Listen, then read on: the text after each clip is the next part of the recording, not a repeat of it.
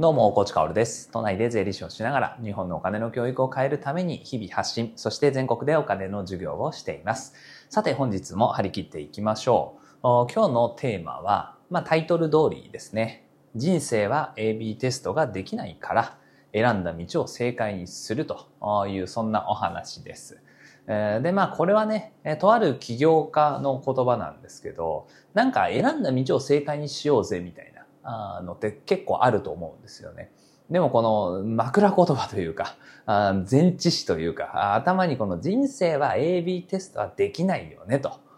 いうのがつくとまた意味合いが変わってくるというかね、まあ、背中を押してくれるなと個人的には思っているんです。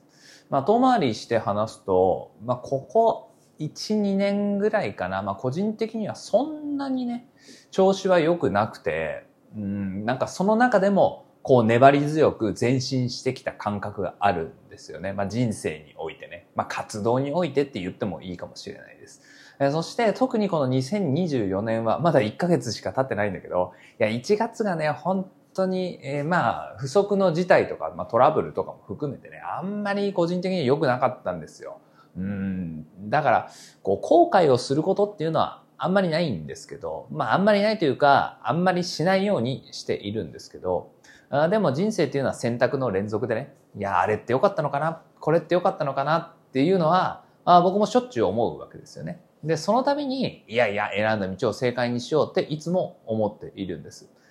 で、その中でね、まあ、選んだ道を正解にするっていうのは大変なことじゃないですか。あまあ、で、うまくいかないと、正解にまだなりきれてないなって思うと、過去を振り返って、いや、あの選択でよかったのかな、あのチョイスでよかったのかなっていうことを僕たちは思うわけなんだけれど、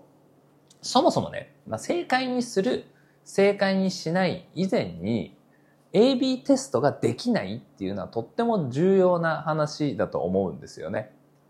まあ、エービー テストっていうのはおそらくだけどインターネットが出てきてからの言葉だと思うんですよね。そしてインターネット広告の言葉なんじゃないかなと僕は思うんですよね。で、これは当然 エービー テストですから、A がいいの、B がいいのっていうテストをすることができると。で、まあネット広告っていうのはね、昔の広告とは違って、簡単に切り替えることができますからね。まあ例えばさ、派手なサムネイルと控えめなサムネイルをふたつ用意して、とある商品を広告していきますと。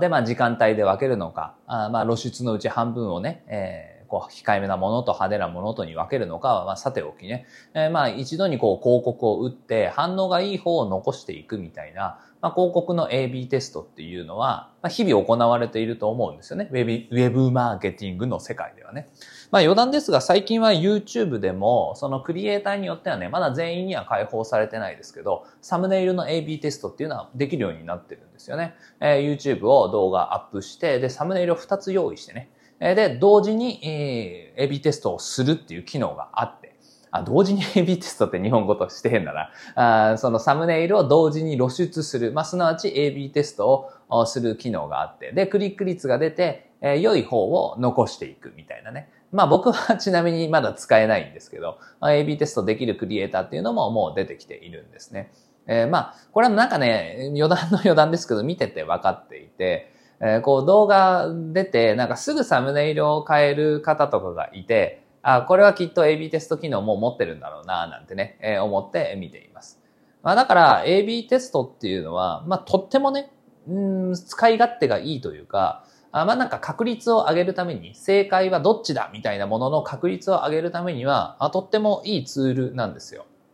で、当然僕たちは人生の一つ一つの事象だよね。例えば仕事は広告マーケティングです。なので広告で エービー テストを打ちますとかね。まあ、あるいは、まあ人生の中で、まあなかなか難しいかもしれないけれど、今日は、あね、えー、ご飯を食べに行こうって言って和食、和食と洋食どっちも食べたいな。じゃあファミレスに行こうみたいなね。で、和食も洋食も食べるみたいな感じで。で、食べ終わった後に、わまあ、今日はなんか和食の気分だったな。まあよかった。ご飯で エービー テストできてみたいな人はいないかもしれないけど、まあ例としてはね。まあそういうこともできるわけよね。人生の一部一部を切り取って エービー テストっていうのはやっているんだけど、人生そのものの エービー テストは絶対にできないわけですね。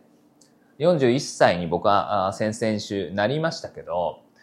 よんじゅういっさいという人生は A と B で生きれないわけです。例えばお金の教育に ひゃくパーセント 力を注ぐパターンと、お金の教育に はちじゅっパーセント 力を注ぐパターンというよんじゅういっさいふたつを、例えば最初のさんかげつ生きて、いい感じになった方を選びますっていうことは絶対にできないわけですね。人生そのものの エービー テストは絶対にできないっていう、この前置詞がなんか秀逸な言葉だなって僕は思うんですよね。選んだ道を正解にしろっていうのはさ、あそれは正論だし、それを貫き通すっていうのはとってもかっこいいことだと思うんですね。まあ、ただ、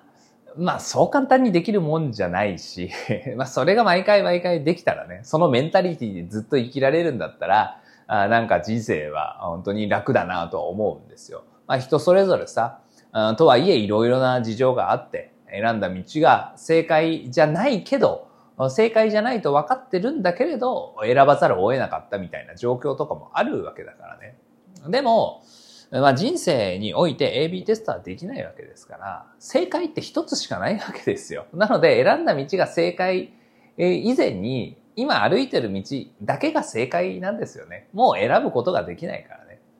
ね。だからまあ過去っていうのは、まあ僕は検証材料と思い出にしかならないと思っていて、えー、なんかこう振り返って、ああ、過去が輝いてたなとすがるものでは絶対にないと思うんです。過去を振り返ることはいいと思うんだけど、それは検証のためだけに振り返ろうといつも思っていて、えー、過去を見て、ずっと見据えて、ああって羨望の眼差しで見るようなことは絶対に し, しないでおこうっていつも思っています。まあ今日はね、メンタリティというか、ふわっとした話にはなっていますが、まあとっても大切なことだと思います。まあ特にね、多分僕のメンタリティというか、僕の現状が、よし、この選んだ道が正解だから、もっともっと輝かしいものにしなきゃいけ、いけないぞと、今強く思っているんだと思いますね。まあいちがつがあまりにもね、あんまり良くなかったからね。うん、でも、それでも僕は生きているし、大切な人たちがいるし、そして周りには大切な仲間もいるし、まあそれはね、本当に本当にありがたいことだなと思います。まあ人生一度きりですし、まあ選んだものを変えることはできないですからね。まあ細かいものっていうのはと取り替えることというか、まあ エービー テストみたいなね、えー、どっちも選んでいい方にしようみたいなものは選べるんだけど、人生そのものっていうのはもう本当に一つしかないですから、まあ、後悔は絶対すると思います。で、あれこれが良かったのかなって思うことも多分今後多々あると思いますし、僕もあると思うんだけれど。でももうそれを正解にするっていうのも当然ね、メンタルとしては重要なんだけれど、それがもう正解なんだっていうね、えー、そういうメンタリティ、マインドセットっていうのも重要なのかなって思いますね。常に正解を歩いているわけです。だって一つしかないわけだからね。じゃあそれをいかに輝かせるかどうかっていうのは、もう今、そして未来、その努力にかかっているわけですから、あ前を向いて歩いていきましょうというお話ですね。まあこういうね、放送っていうのも僕は結構好きで、誰かの背中を押すことができるし、まあ、ふとこう振り返って自分の声を聞いた時にね、えー、自分の背中を押したりもすることができるわけです。まあボイシーっていうツールは本当にいいもんでね、えー、まあこの前もボイシーのパーソナリティが集まって、まあ、よくぞフェスというものの一角でね、えー、大喜利みたいなものをしたわけですけど、まあアフタートークでね、パーソナリティのみんなと話していると、まあなかなかボイシー毎日続けるのって大変だよねみたいな話になったりするわけですよ。でも大変な中でも素晴らしいことの方がやっぱり多くてね、えー、自分の思考は整理できるし、えー、そして自分の声が誰かの背中を押すかもしれないし、そして自分を支えることもあるかもしれない。えー、そして、えー、まあ、ボイシーを始めたことによってね、本当にたくさんの声援、応援っていうのを僕はいただいて生きてきたので、えー、まあ、この人生っていうのは一つしかないですしね。まあ、これは正解ですから、その正解をもっともっと大正解にね、えー、するためにも、日々の努力を怠らずにね、えー、頑張っていこうかなと思う。まあ、そんな自分の思いを込めた、そして誰かの背中を押せたらいいなと。思う配信でございました。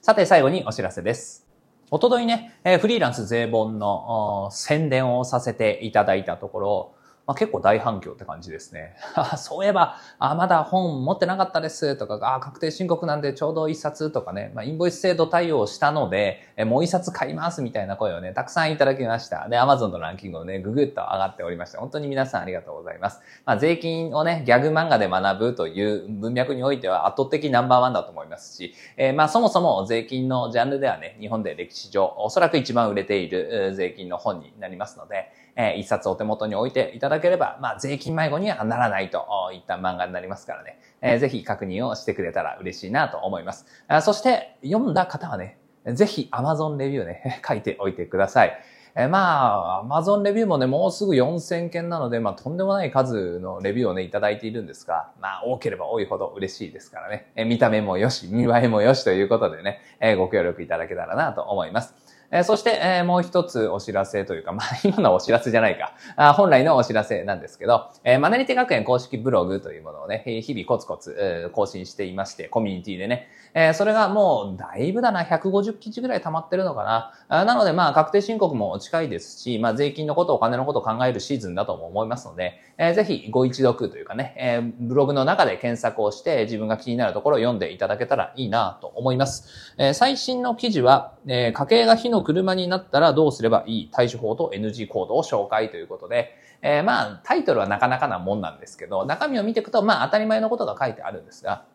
まあお金のことを学び始めてすぐの方とかはね、まあこういう心構えっていうのを持っておくといいよみたいなことが書いてあるので、えー、まあその記事貼っておきますから、まあそこからブログ飛んで、えー、ブログの中で気になる記事っていうのをピックアップしてね、えー、学びに変えていただけたらなと思っています。それでは本日も張り切っていきましょう。素敵な一日をお過ごしください。最後まで聞いてくれたあなたに、幸あれ。じゃあね。